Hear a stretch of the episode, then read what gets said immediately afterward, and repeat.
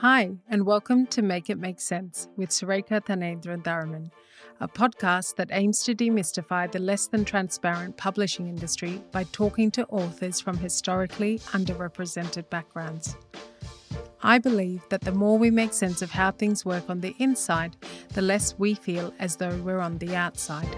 Because learning from other authors, editors, and agents that have made sense of their journeys should hopefully inspire many more to embark on their very own. Each week, I'll be asking a new interviewee the things they've made sense of in their careers, as well as anything they'd like to make sense of for fellow writers.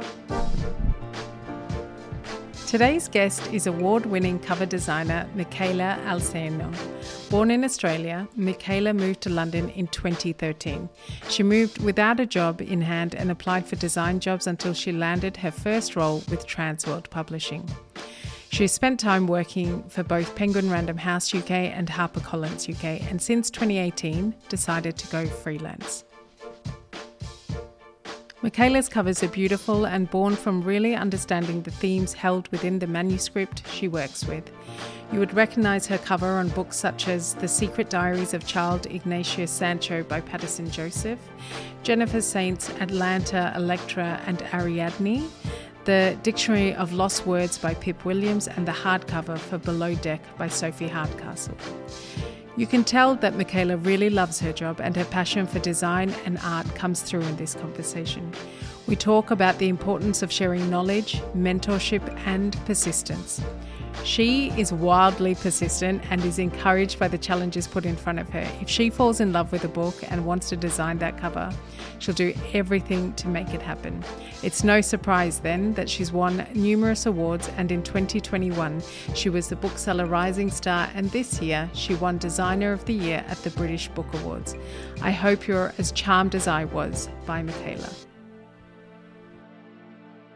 Hi, Micaela, and welcome to Make It Make Sense. Hi, thanks for having me.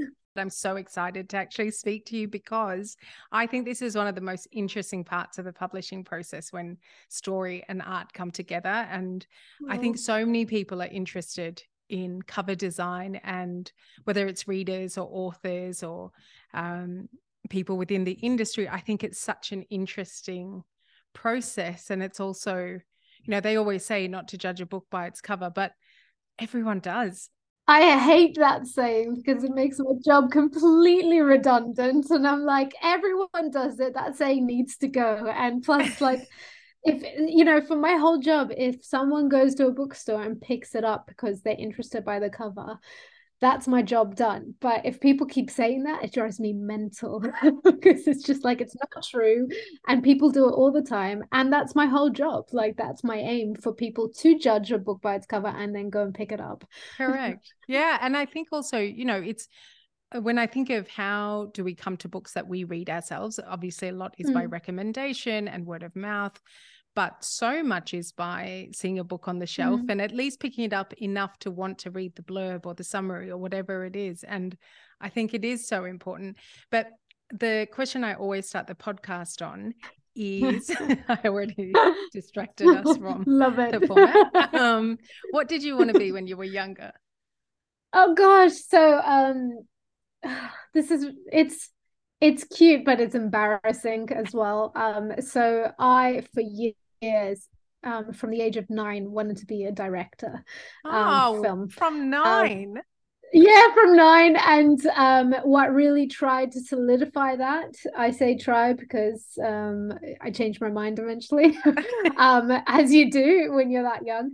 Um, i watched uh, i think it came out 2001 the first lord of the rings and mm-hmm. after i watched that film which was you know it was game changing yeah. um, for that time um, and the scale that one peter jackson kept getting rejected and because he wanted to make three films and eventually when he did the scale of these films and tril- this trilogy was amazing but like you know that was my thing and then eventually when i was a teenager i loved watching anime um mm. and dragon ball z was my vibe um so i wanted to be a cartoonist and you know get into kind of that side of things. Mhm. Um, and then I, you know, the way I got into drawing was drawing anime constantly Mm. and never never listening in class because I was so busy drawing. Um, but yeah, and then eventually, you know, I found that um I was really good at art. Um, and um, uh, when I was in year 11, um, my uh, on the I don't know if you know every country is the same, but I, I'm sure you know in terms of um, when you're in year 11, you get to choose kind of the electives that you want. Mhm. Um, and uh, basically, uh, the art line was the same time as maths. and um and I was like in a dilemma because you know I was like what are my parents going to say if I say I don't I want to drop maths Mhm. um and so we my sister and I because my sister I, I'm an identical twin and so we both um wanted to do art because we're both good at art. Um and while I was drawing anime in class she was doing the same thing. Um and basically we told our parents and we're just like look can we drop maths and take art instead?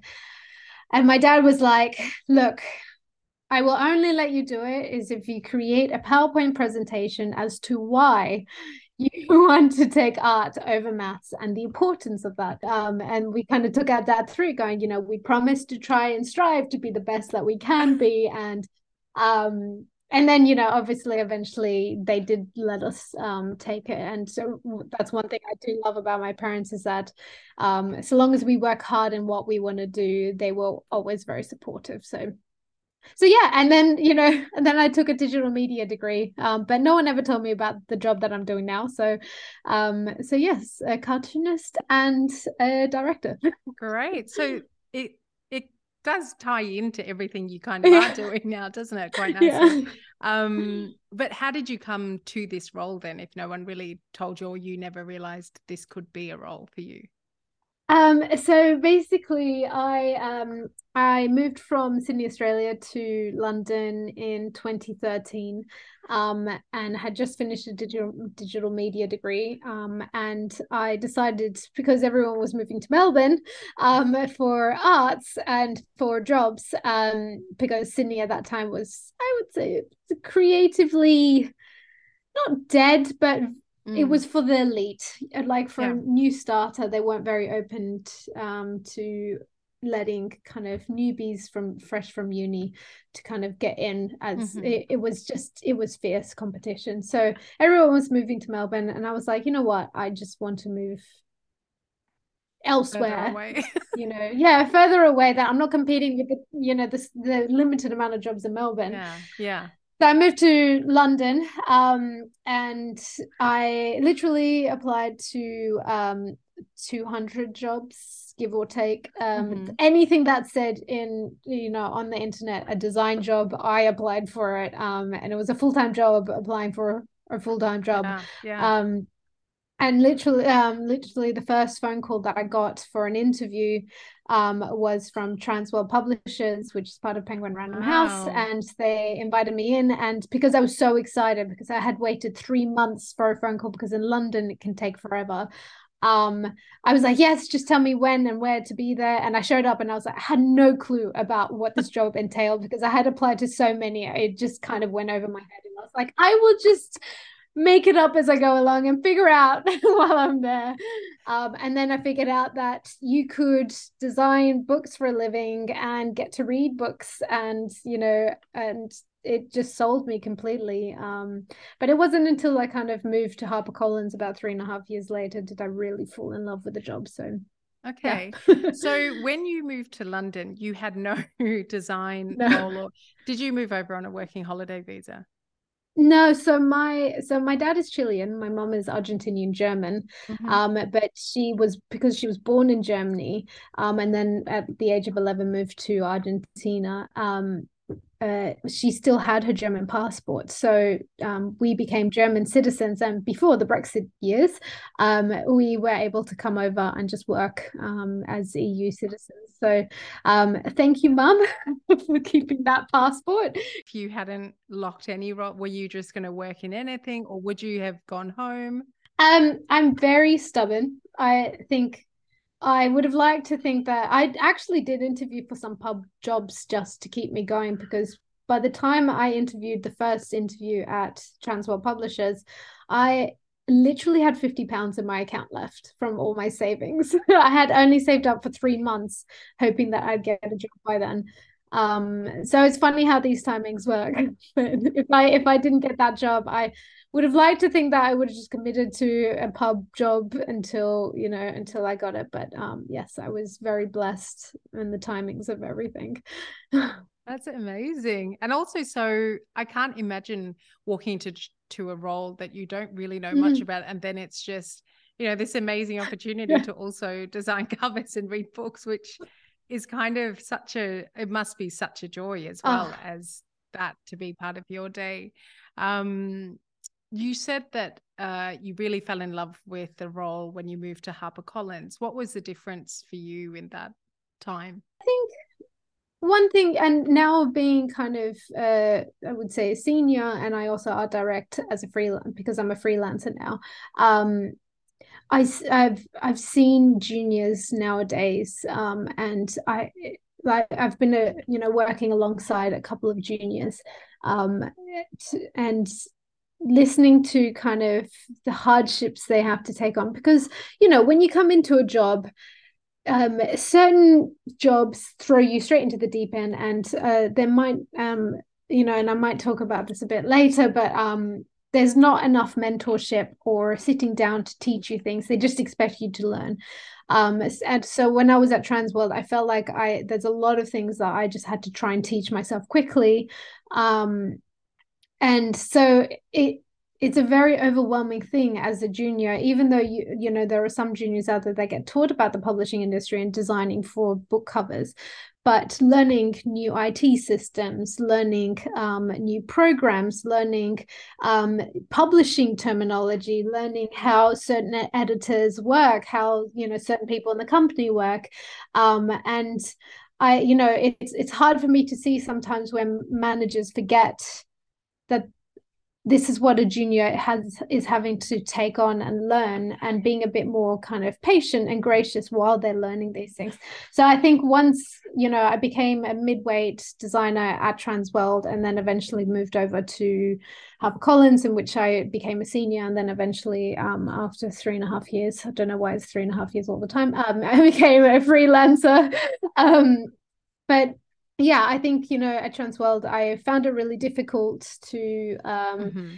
to integrate as much as I did at, at HarperCollins. Um, so yeah, um, I did find it really hard, and I, I almost was very close to changing jobs, um, but I stuck in it, and um, I'm very happy that I did because um, I couldn't imagine do- doing anything else. Um, we normally love to talk to writers about their writing craft, and I'd like to do the same with you because I don't I, I don't know anything about the process. So I'm going to be a complete layperson and I'm assuming readers and authors also don't know the ins and outs of it. So when you're given or when you're brought in for a cover, can you take us kind of through the steps you uh, go through? So it changes a little bit every time, but the beginning stage is quite um quite the same all the time. Mm-hmm. Um, so normally I get an email from an art director and editor um, saying, "Can we hire you for this job?" Um, so I usually just schedule that in um, a couple of months beforehand. Um, and for me, my biggest process, and this is not every designer, every most I would say most designers don't read the manuscript um, and if they do they just dip into it. But for me i find it it's a very very important part of the process for me. Um, i call it my muse. Um, i feel like to design someone's written work and not have any understanding of that written work or be kind of captured by that written work I, I think it's almost blasphemy because this is this is someone's you know work that they've put their heart and soul into. Um, and i feel like i get to know things more intimately by reading the manuscript. So i start with reading the manuscript if they give it to me. If they don't then i work off just a brief but ma- majority of the time i do get given the manuscript. Um, mm-hmm. and then so i also get a brief um, which is usually done by the editors um, saying, you know, this is what the book is about. This is kind of a good brief will tell you what the book is about, what the market is, where where they wanted to sit, what genre they wanted to sit in, um, and then they give me comparative covers of what's in the market, uh, where they wanted to sit alongside, um, which helps me get gauge a good understanding of kind of what they want. Um, a bad brief won't have any of that. so normally I have to kind of dig a bit more. Um, but that's the joys of when I get given a manuscript. If the brief is not comprehensive enough, mm. um, I at least let the words take control of kind of my vision for the cover. Um, and then I, I asked from start date to give me two to three weeks to create first round concepts. And what first round concepts is, is just creating, for me personally, it's usually around six covers, different covers for um, for the team to look at and then to evolve one of those covers. Um, and usually, if it's working for a publisher, they take it to something called the cover meeting, where all the execs sit down and kind of look at the covers and go, hey, no, we like this one, or we like the title in this one. Most of the time, it's like, like the title in this you know we like the elements of this can we kind of tweak this um so it's never very rarely does it go yep great cover take it through stamp of approval and then move on mm-hmm. it's usually a collaborative tweaking process after i create these first round concepts um so yeah i usually do about um, and if i illustrate for them i'm most of the time just do sketches um, for them to see kind of what my vision is um, and then from there, it's just tweaking rounds. And um, when someone asks me how long does it take, I can't give you that answer because um, it all depends on how many tweaks it is uh, mm. there are and how many kind of uh, voices are helping mold this cover. Um, so sometimes it can take you know a couple of months and sometimes it can take to a year um, for a cover to be approved so um, yeah that's usually the process um, but during that time when i'm creating the first round concepts i tend to spend a whole one to two days researching kind of mm-hmm. after reading the manuscript kind of the background of this book um, and kind of the inspirations of this book and then trying to find my inspirations for what i want for the cover. And then eventually i start playing around. Um, i usually start with a blank canvas and just plonking the title and the author name on there just to see how it sits. Because if you've got a very long title it's harder to kind of uh, you need to figure out how to use the title because the title is the most important thing and then how to harmoniously integrate that with the imagery that you're going to put on the cover so if you get like for example i got a cover um, brief with the title Hannah Green and her unfeasibly mundane existence. oh, so wow. I had to try and go, okay, how can I fit this very long title? But I ended up trying to, it's a beautiful book and I really enjoyed that manuscript. Um, and basically, it's like this um, young girl befriending the devil. Um, and um, so I ended up just putting like a devilish snake on the cover and with this girl girl looking up at the snake um, and then integrating the type in and out of weaving out of the snake but i feel like if you don't put the type first onto the blank canvas mm-hmm. you don't know mm. what you're working with um, mm-hmm. and then eventually i just stopped playing um, because the creative process is all about play um, until mm. you kind of start finding roots that you enjoy and like um, and then eventually um, you know I have six covers to show the cover meeting. and the six covers are all wildly different, or is there elements that is that the point that they should be so different from each other? Um, I try and make them as different as they can be. Um, sometimes I integrate certain similar elements into all the covers, but normally I will try and do as distinct as possible. Um, mm. just so that people can see. And i think for me i always like throwing in a wild card um, because if i read a manuscript and go actually you know i would like to do what cover that's wildly different to what's being asked um, i try and do that as well. Yeah and i think it must make the decision process just a little bit easier and your process a bit easier if it is so clearly you know there's defining elements in each one that you can i remember i had an illustrator create the um, make it make sense artwork for yeah. the podcast. And she was phenomenal. And she sent me 15 different illustrations. And I said, no, wow. can you just take that back and send me your favorite six? Because it, they were all great. And she'd kind of played with it and understood the concept and mm. created it in so many different formats that all of them could have fit. I like it because it's got a very um Escher-esque style where it's kind of like it's so beautiful. Exactly. And it, it it was really clear when she then simplified it and and gave me, mm. I think, six at the end. And um, I think it's such a hard thing when you're not the creator and you see things that um, where the artwork is beautiful to make mm. that distinction because really you're going on feel, I guess, of when yeah. you see something and then the context of what the book uh, sits in for it to to be one you pick. And so then what do you think is the most important for you to kind of encapsulate? So the title goes on first, but in terms of the imagery, is it the story, the pitch? What is it that really brings it together for you, or is it always different in each? uh, project? Um, I think majority of the time it's the story. Um, I, I think that that tends to be the front runner of how it molds kind of my ideas. Um, I think briefs can be really exciting for me as well, especially if I get a brief and I find it wildly different to what I've done before. I find that that really excites me. Um, so yeah, I think it for me, even if it's not my kind of cup of tea title, I still love it for what it is and what the challenge it is it brings um, to me. And I think I, I never try and see it as a negative challenge it's always a positive challenge. And you know every now and then as well as a designer you're going to get a rejected first round concepts. Mm-hmm. and um instead of seeing that as oh you know i'm i'm doing this wrong kind of thing i'll be like okay great. How can i completely send all my inspiration to the, the trash um, in my head and then completely renew kind of my way, way of thinking. I, I find it it's a great challenge.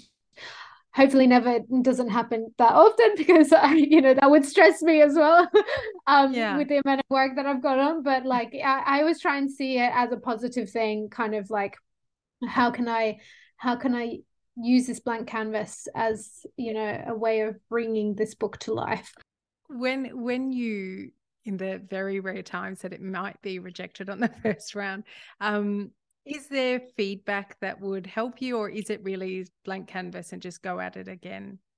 Um, I think you know every book is different. Um, feedback for me, I try uh, like it is very important. Like I did this book called um, Ariadne, um, and by uh, Jennifer Saint, which is a beautiful book, and I loved the manuscript. Um, thank you. But that cover went through gosh, I would say about 15 rounds of tweaking. Um. And it looked wildly different from my first round concept to what it is today. And for me, I would have never gone to that cover without um, uh, the senior designer Siobhan helping me, um, kind of us collaborating together. Kind of, you know, Siobhan would be like, "What do you think about maybe trying this and stuff like that um and you know i i have to really thank her because she helped me really mold that first cover to what it is today um so you know i i despite me being the designer and the artist on most covers um there is always a journey of feedback um mm-hmm. that plays a massive role in um in every book design um, because you have all the execs putting in their notes into it you have mm. what the you know editor wants um, very rarely does the author have a massive say in what the final cover will be but um and you know it is trusting your publishing team to to get to the right mm-hmm. cover they think is good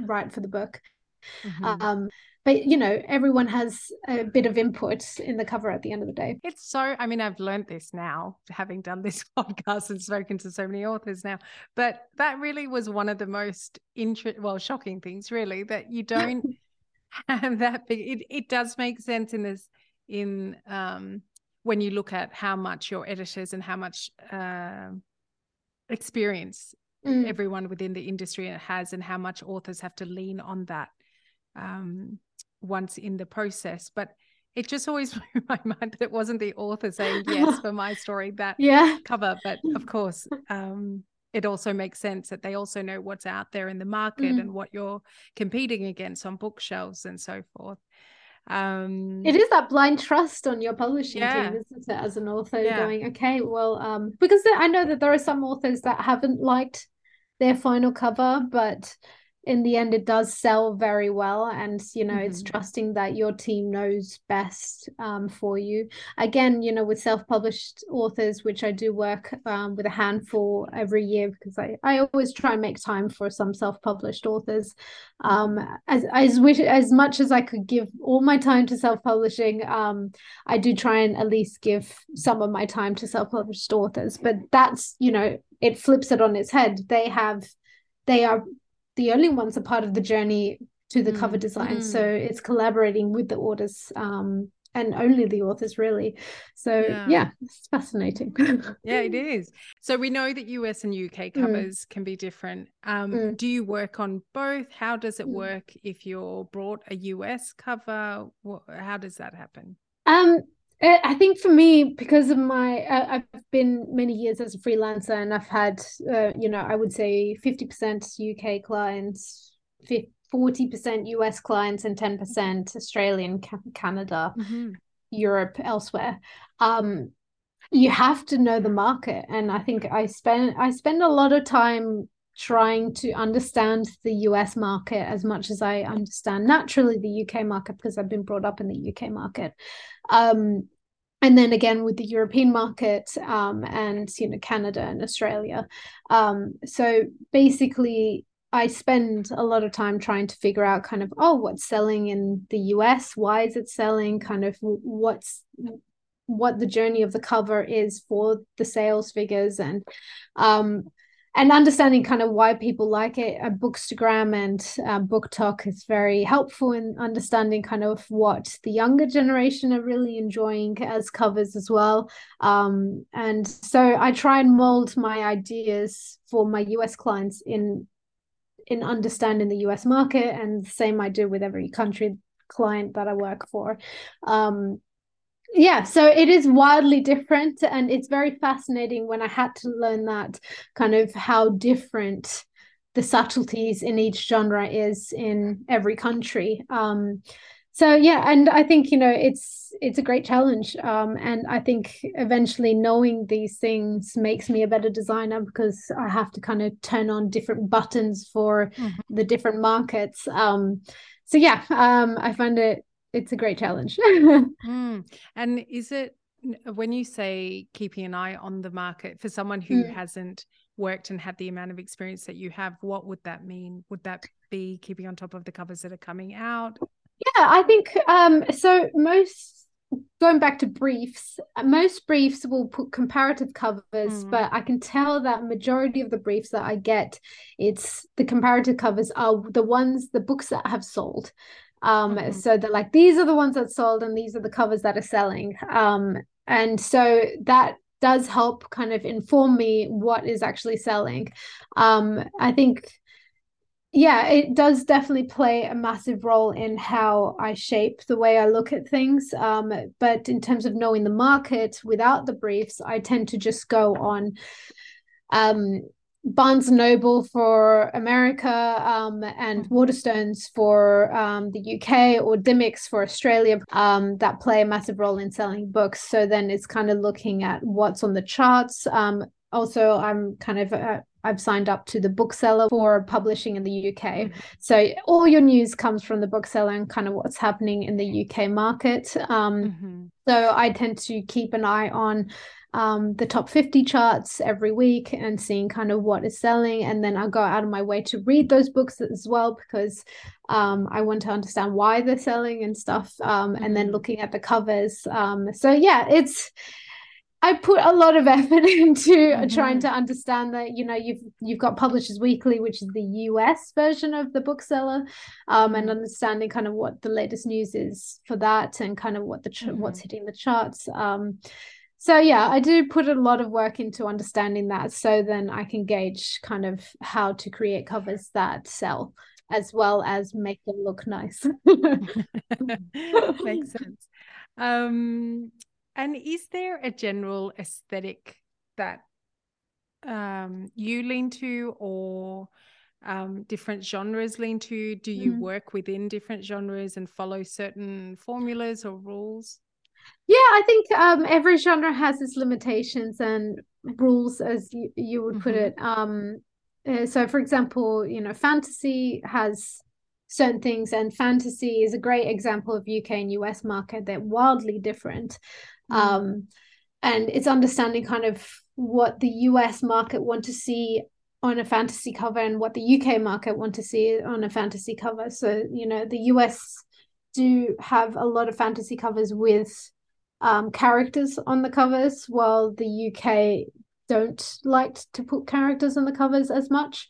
Um, I'm saying that, you know, like every book is different and sometimes yeah. they don't follow those yeah. rules and it's knowing what's best for the book, but mm-hmm. it's also engaging that. And, you know, for crime and thriller, for you know your commercial crime and thriller you want it to look like a crime and thriller you know mm. dark stormy skies you know punchy mm. yellow type and you know that kind of um formula but um it's then I think the beauty about knowing your limitations is then going, how can I play with those limitations? Yeah. And yeah. I read this beautiful book once where it was talking about kind of embracing limitations, and this um, it was talking about music. There's only certain certain amount of notes, and you know, colors. There's only a certain amount of colors you can make from the primary colors. Um, mm-hmm. but then using those to your advantage. So um yeah i think it's finding what works um with the limitations you're giving so you know and that will be genre that will be audience that will be the market um um and then kind of working from there but it's it's also following the trends because you know what 10 years ago crime and thriller didn't really look like that they it had a different formula and now it's all about the pantone colored type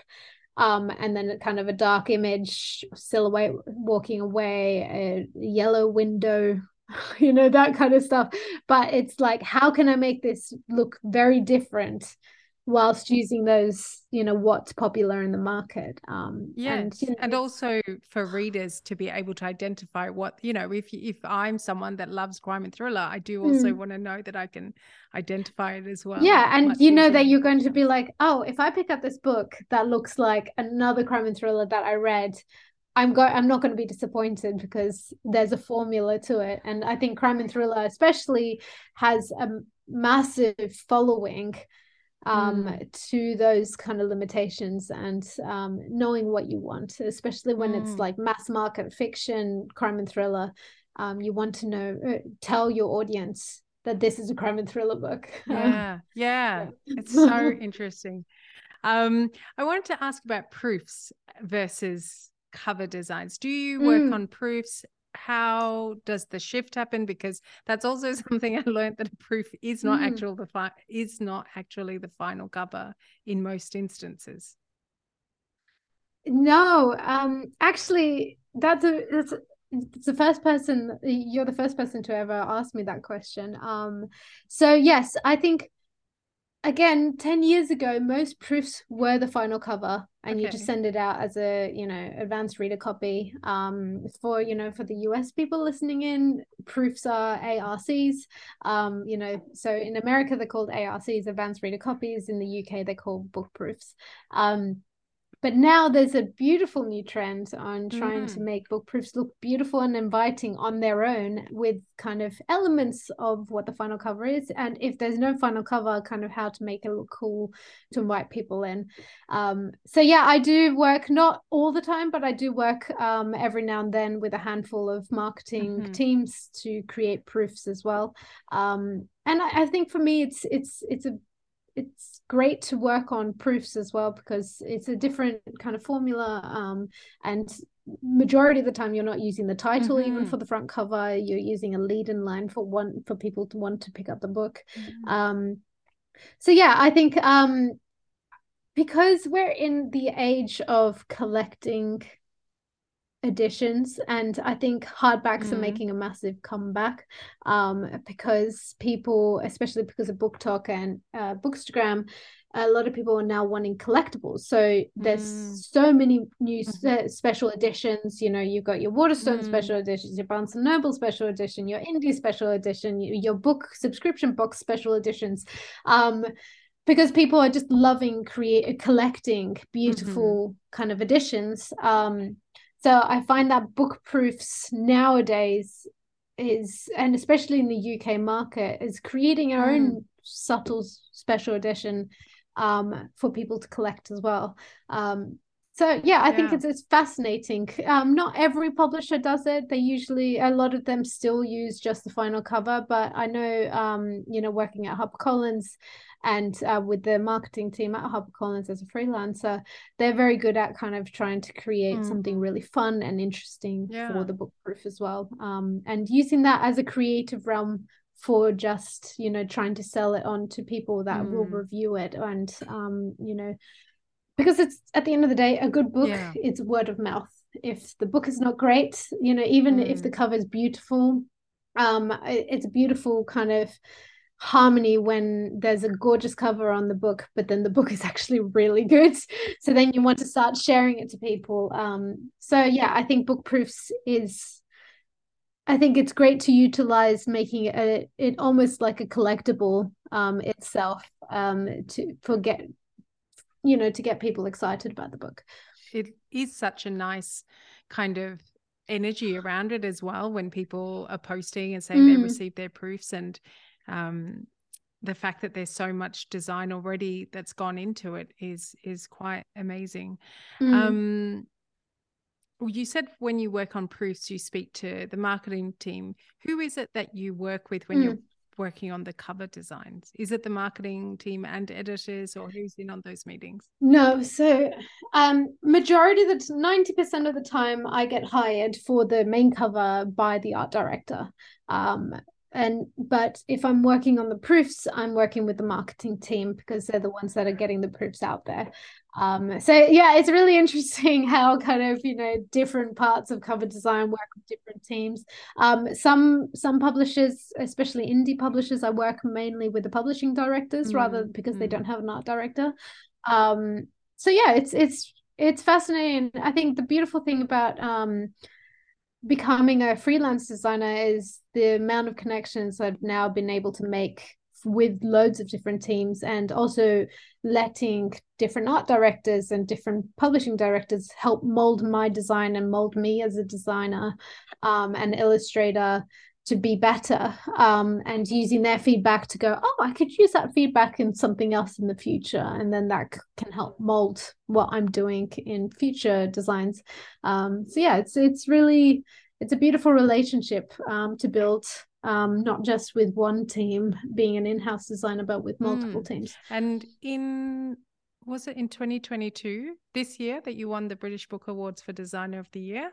Yeah. Congratulations. Yeah, yeah, it was this Let's... year. So yes, it was it was hmm. overwhelming mm. in positive ways and also negative ways. And it really kind of helped mold me as you know as a designer but also kind of in my identity and how i see and value mm. myself and making sure that that doesn't blow up my ego mm-hmm. at all and making sure that i'm centered in who i am as a person and not what awards that mm. i've won and making sure that you know i'm still very supportive of all the designers around me that i'm making sure that i'm not comparing myself ever to anyone um, and just championing everyone around me rather than making it a competition. Yeah. I think that's um that's a really good point about not comparing to others around you because I think that's mm. easy to do in a creative industry and it's one of I think the worst things that people can do to get into their heads is comparison yeah and, um is that something you've learned in your work or you just never really did that I think um I've learned it from my experiences and I've learned it from watching uh, people above me um, do it in a way that I wouldn't do it. Um, I guess uh, that's my diplomatic way of saying. I think, um, you know, as I mentioned before, I'm an identical twin, um, so my whole life has been compared. Mm-hmm. Um, you know, the moment my sister and I walk out on the street together, we get compared. Um, so I think naturally we've grown up with this kind of stereotype of, oh, I can judge twins when they're standing next to each other and yeah, they're probably used to it kind of thing and i'm just like gosh the amount of therapy i had to go through to do that you know to not compare myself to my sister or even just be like who's faster mm. who's smarter who's more creative um who's going to win this uh, running competition you know um oh you know she's won one award what other awards has her mm. sister done and la la la so it's not fun but i think that played a massive role in allowing me to go okay i'm not going to as a designer not going to compare myself because there are so many designers that i admire and love what they do um, and it's it's incredible. I'm completely in awe. But the moment i go oh i wish i could be like that or i'm I could never do that and then get a bit insecure about how I do. I'm like, no, you know, people hire me for my style, people hire them for their style. And, you know, the longer you are in this business, the more your style will eventually evolve. And for me, I always try and move on my style so that it doesn't get stuck somewhere. So I use that as, again, going back to challenges, I see it as a positive challenge going, oh, if I am in awe of these designers, how can I move on my style so I can, you know, get a new style into kind of what I can do and stuff. So I use it as a I'm so inspired by you mm. rather than I'm intimidated by you.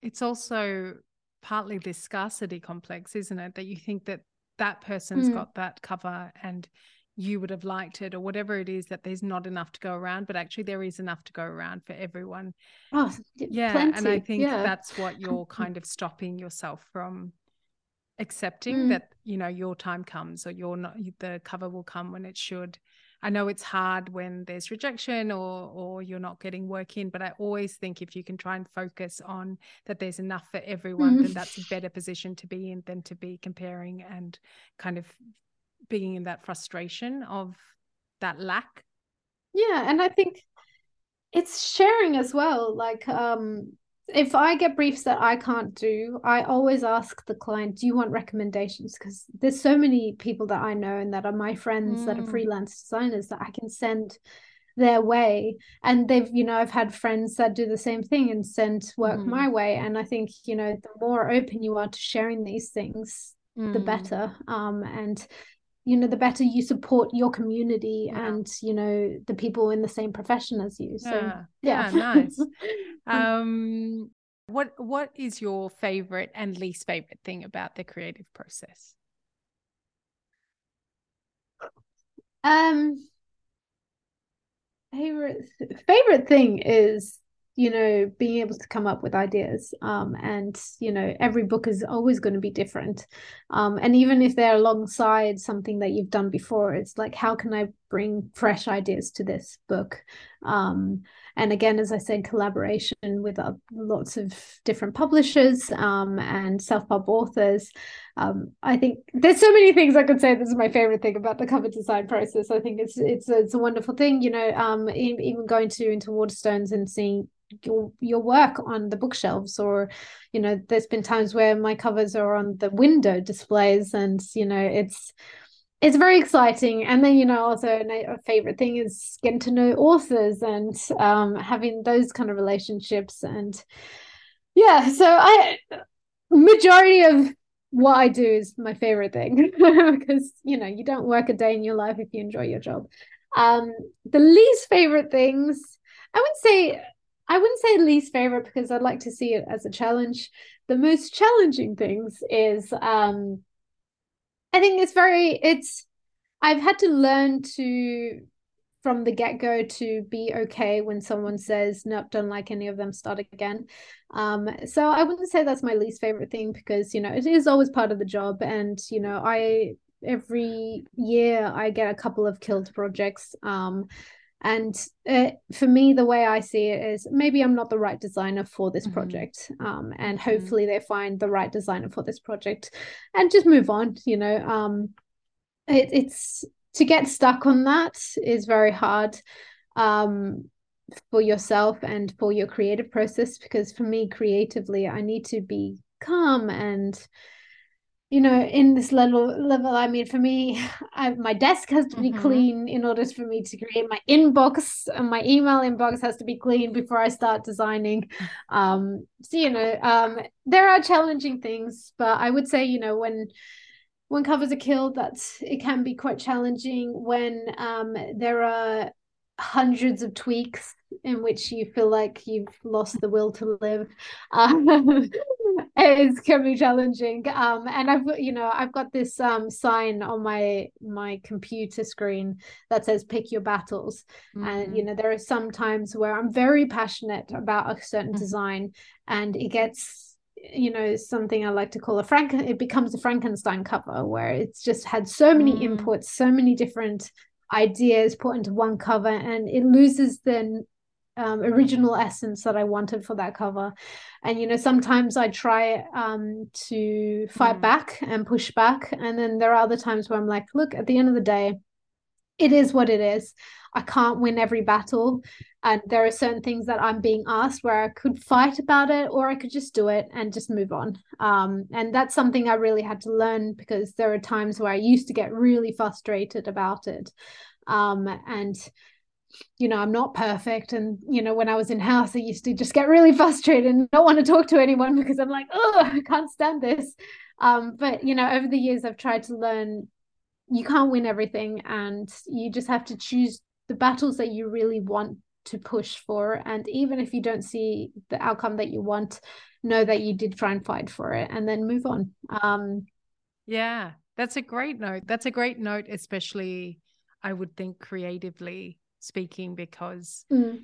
it's hard to if you don't do that it's hard to as you said before come back from what feels like rejection at times and mm i think if yeah. you look at it in the way that you've presented it that you're picking what you fight for then you kind of do have mm. to move on because you've tried your best and then you know it's not always going to be the way that you see it and i think you know i really uh, value when a cover has been killed um, from the first round they're like look this is not what we're looking for like for example there was this one cover that i worked on um, for an australian publisher um, and they hired me and i did my first rounds and they're like look this is not what i'm looking we're looking for um, please send us your kill fee invoice and because the joys of working with australia they're sleeping while you're working and working while you're sleeping. So I got that email in the morning and they had, you know, clocked off work. Um, and I was like, okay, they're asking for a kill fee, but I really love this book and I really want to win this book. So I did a whole new round without them asking. And I was like, look, if you're not happy, I will gladly send the kill fee. But I really, you know, I just um I want to take your feedback notes. It's hard when they say kill fee, no feedback notes, no, no to another second round shot. I think for that is like, come on, you know, give me another shot. Um, I want to know how I can mold myself to it. But for this one, I was like, I'm just going to do it anyways. They're asleep. so I can send it to them. And then they came back to me and said, look, it's still not what we're looking for. And I was like, fine, happy with that. Maybe I'm not the right designer, but I yeah. gave it a shot. Um, and they let me, well, I mean, they had no choice because they were asleep, but I sent them out a second round anyways. Um, but ironically, a few months later, I got an email back from them going, "Look, we went with other designers, but we still didn't think it was right, and we've gone back to one of your oh, designs. Wow. So we've we reopened this, um, and then I eventually got my cover onto their oh, book. Wow, I got um, goosebumps. What was the book?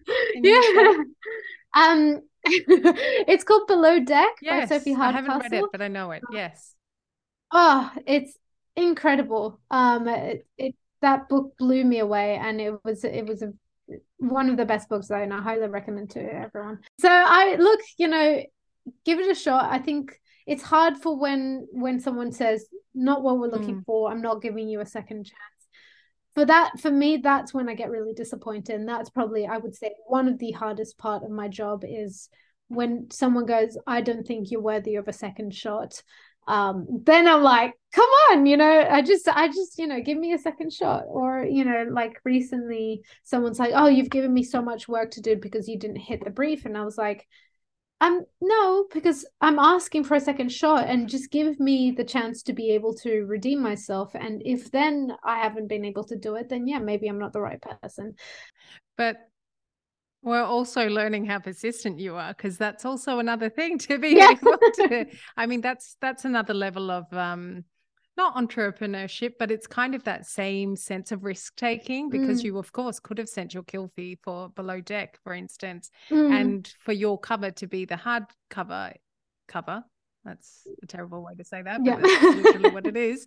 Um, is amazing because that's pure persistence on your end because you love the story and you really wanted to be the designer on that. That's amazing. I mean, that's that's where my stubbornness comes I in see, handy. I see what you mean now. um, and persistence. I mean, even um, I did a book called The Binding, um, and again, another incredible book. I think for me, I when I read a manuscript and I'm so in love with it and so passionate about the manuscript, I do anything to try and get my like my work to succeed on that cover.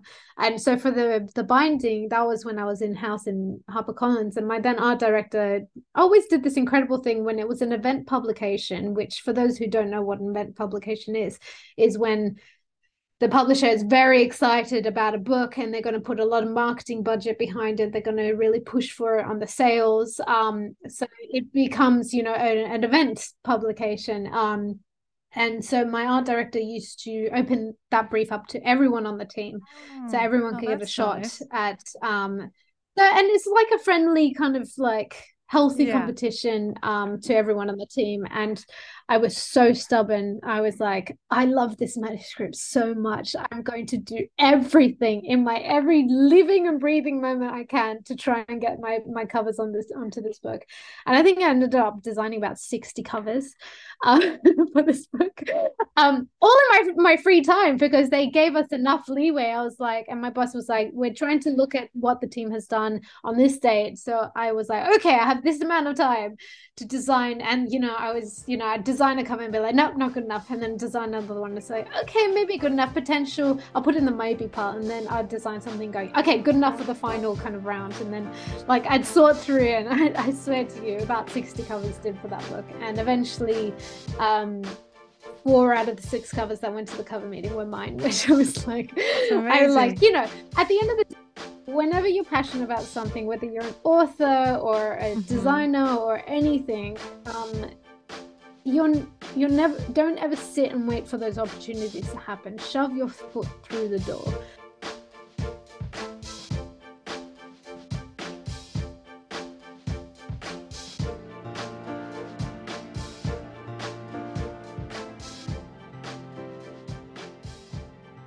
Okay, let's move on to the three things you'd like to make sense of. Um, your first is there's no big book look button in Photoshop. Do you want to explain that for us? so, um, the amount of times throughout my entire career, people was like, look, what we want on this cover, and the pure brief is we want the big book look. And I'm like, what does that mean? Like, I don't know what that means. That makes no sense. And they're just like, we just want to cover that sells. And I was like, again i don't know what that means i can make it as true to the book as i can as true to the market i can um so yeah i look for any editors art directors sales publicists marketers out there please don't ever come to a designer and say we want a big book look for this cover because there's no such thing. Um and i will tell you why. At the end of the day the success of a book and this is what we've said before is one it can have a beautiful cover. And you know um i've been very happy to see that some of my covers um get really good pre-sales. Um because a lot of you know people was like i just love the cover and i've had so many people on instagram going i just buy whatever book you you put on your instagram because it's an automatic buy for me. And i was i'm like why? And they're just like because it's just beautiful. And that's that's great.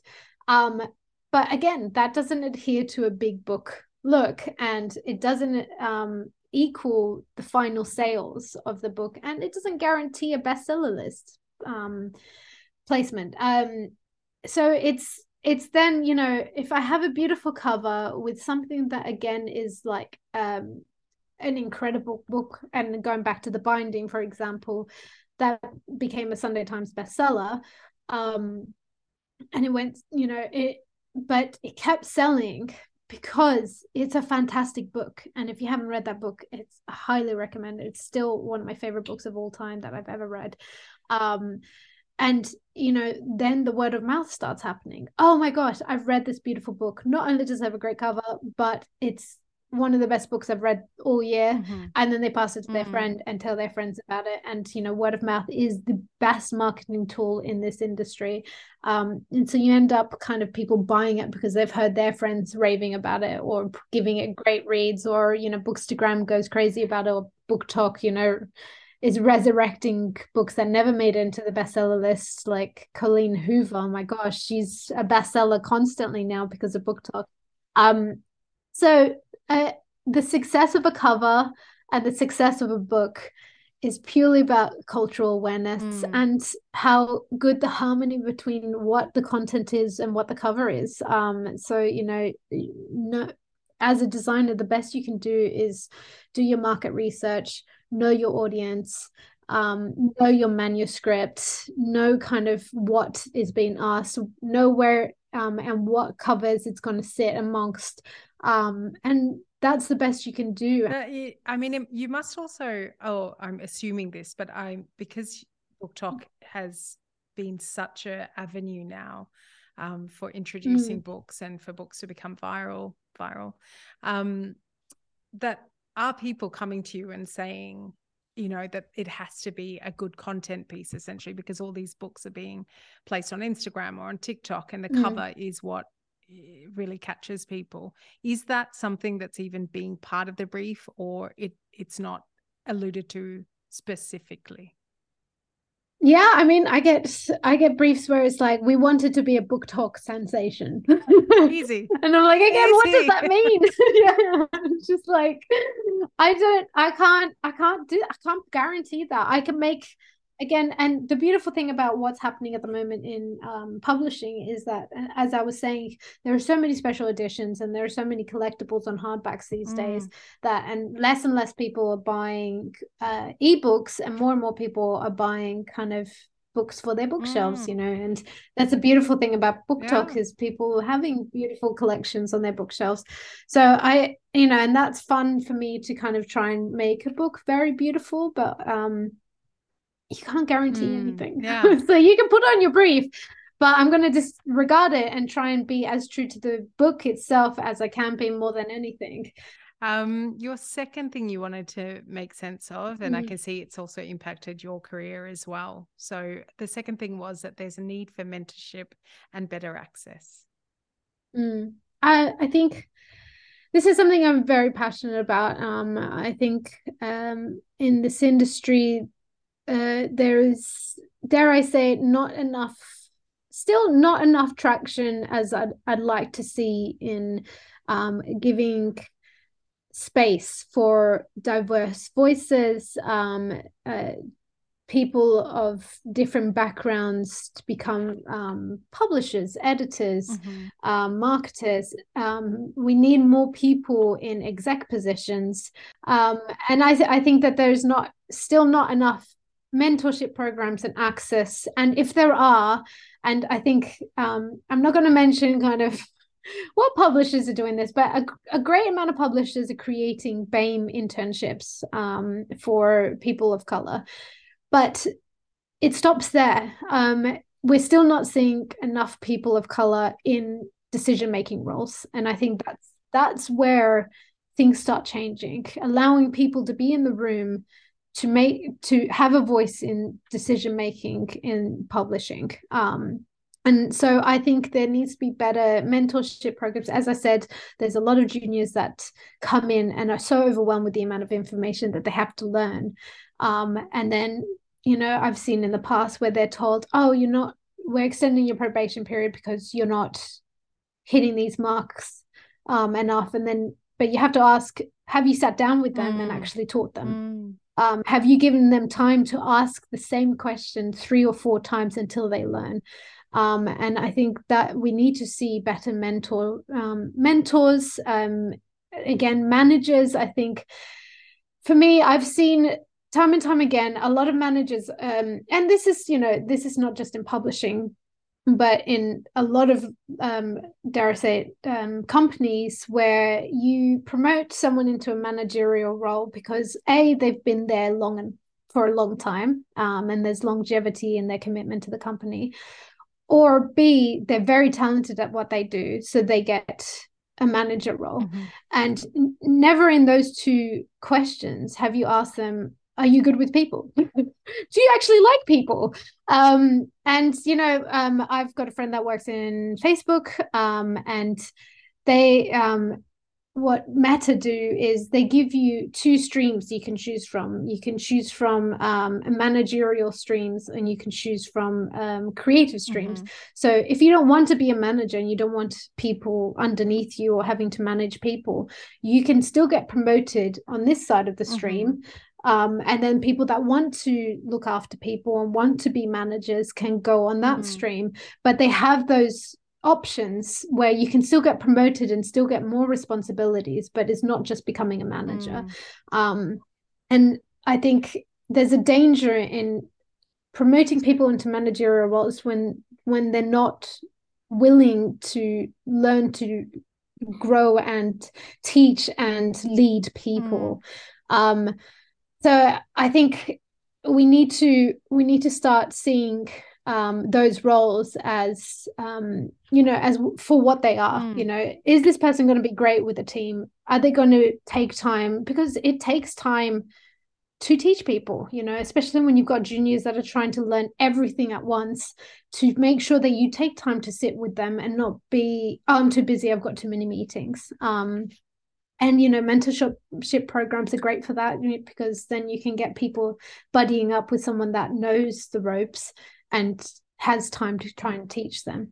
Um, my other side is, you know, you need better for better access. We need to allow um, opportunities for people to come into, you know, into publishing, despite their background, despite their class.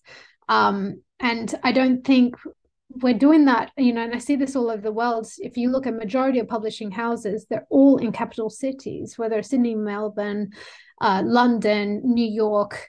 They're not cheap cities no. to live in. They're very expensive cities. And if you're starting a junior at, say, you know, 21K, mm. but, you know, you for me without you know and i understand the privilege of my parents helping me at my first few years in london because you know and my my beginning salary i think it was 21k there's no way i could have lived in london on just that um, unless you know you're house sharing or you've got family in london or you've got family that can help support mm. you um, and then you ask why we don't have di- uh, like enough diversity in publishing houses mm-hmm. because then you go okay they don't have anyone in london uh, you know or they don't have you know and there's been a lot of people that have um, that I've heard of that do two jobs when they're starting out in publishing yeah. in order to survive in London. Um, and you know, uh, there was a great bookseller um, article that was talking about class, and you know, some authors were saying um, were constantly invited to events, but they didn't. Uh, if the publisher didn't pay for their um, travel, they wouldn't have been able to get there. And so, yeah, you know, on one side publishing are trying to open the doors for um, for a better kind of um, access for everyone. But if you're not making those changes for people to be able to survive in a capital city or survive, or even just as a mid-weight designer, have enough money to want to deci- decide to start a family, then you're not going to create those opportunities for the people to get to exact positions. You encapsulated the problem so well because it's this cyclical system, really, because the salaries are so low. And so publishers are able to kind of keep the salaries at that level because there are people that are able to have parents to help pay for the rent or to stay at their parents for an extended period of time so that they can take a lower salary. And those people are definitely of a certain demographic. And maybe that is, you know, a certain percentage of diverse uh, people are within that demographic, but it's definitely not the majority. It's still not a livable income. And so if you're not actually reevaluating that, then you have the same people sitting in the boardrooms and in the meeting rooms, the same people understanding and accepting stories in a certain way. And I think that's why it becomes dangerous because you're not changing the standard and you're not changing the stories that are being told. because everyone that's sitting in the room are the same sort of people and not to take away from other people's work. But again, there's enough to go around. There's enough to allow people to have access, like you say, and to have conversation and opportunity. The third thing you wanted to make sense of was the importance of sharing your secrets, which I think is so, so good because it also kind of touches into that fear of comparison and the fear that's brought from comparison. I think that's mm. um, such an important thing to do is to share. Mm. I've been told constantly, why the hell do you share all your secrets? Because I'm like, look, I I will be hired for what I do, and you know, and I don't I don't want people to have to suffer or mm-hmm. have to mm-hmm. learn on their own. You know, I want to be open. If someone asks me, like I've had juniors that message me on Instagram going, Can I have a quick moment of your time on Zoom just to pick your brain? And I try as best as I can through my schedule to make time for that if I can. Um, and to tell them what how I do things. And you know everyone has their own way of doing things and they will eventually figure out what works best for them. But if I don't if if we keep all our secrets to ourselves you leave people so in the dark. You leave the juniors that are going to rise in this industry in the dark. You leave the midweights who want to make a name for themselves and to make a mark in this industry in the dark. Um, and you know I my yeah it's it's it's something that i'm very passionate about doing and you know i i want leaders and managers to to see it from that point of view you know um, make sure that you are sharing your secrets because you want these people to be better than you and you want um, i want to see this industry thrive